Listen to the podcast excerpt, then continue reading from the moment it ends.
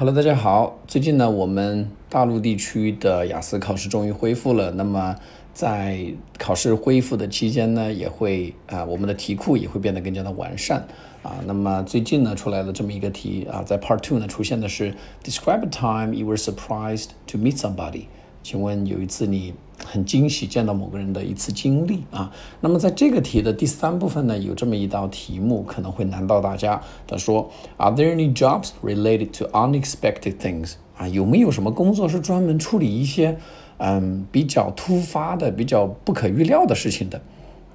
那么如果你没有思路的话，其实你想想我们生活当中三个求救电话啊，你就知道啊要怎么样去回答这个问题了啊，120、110和119啊。事实上呢，如果开车的朋友啊，那么你还可以想到一个电话号码，就是122啊。那么这四个号码其实就非常够我们去说的了啊。那么我以这几个电话号码啊背后的这个工作人员来做例子，给大家做一个示范。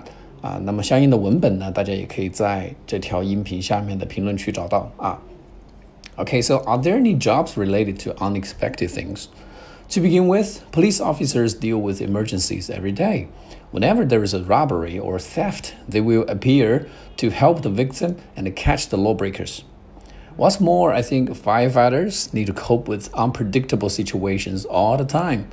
When a fire breaks out, you don't know whether there are any dangerous or poisonous chemicals inside, and you have no clue when a building will collapse. It is like betting. Doctors, especially emergency doctors, also handle urgencies. And there are thousands of reasons for people to visit an emergency room, and a doctor has to get ready for any possibilities.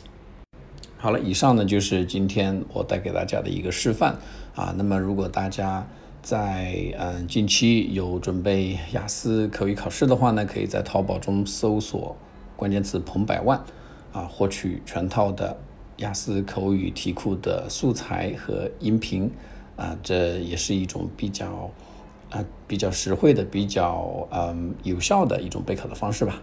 Okay, so good luck with your test.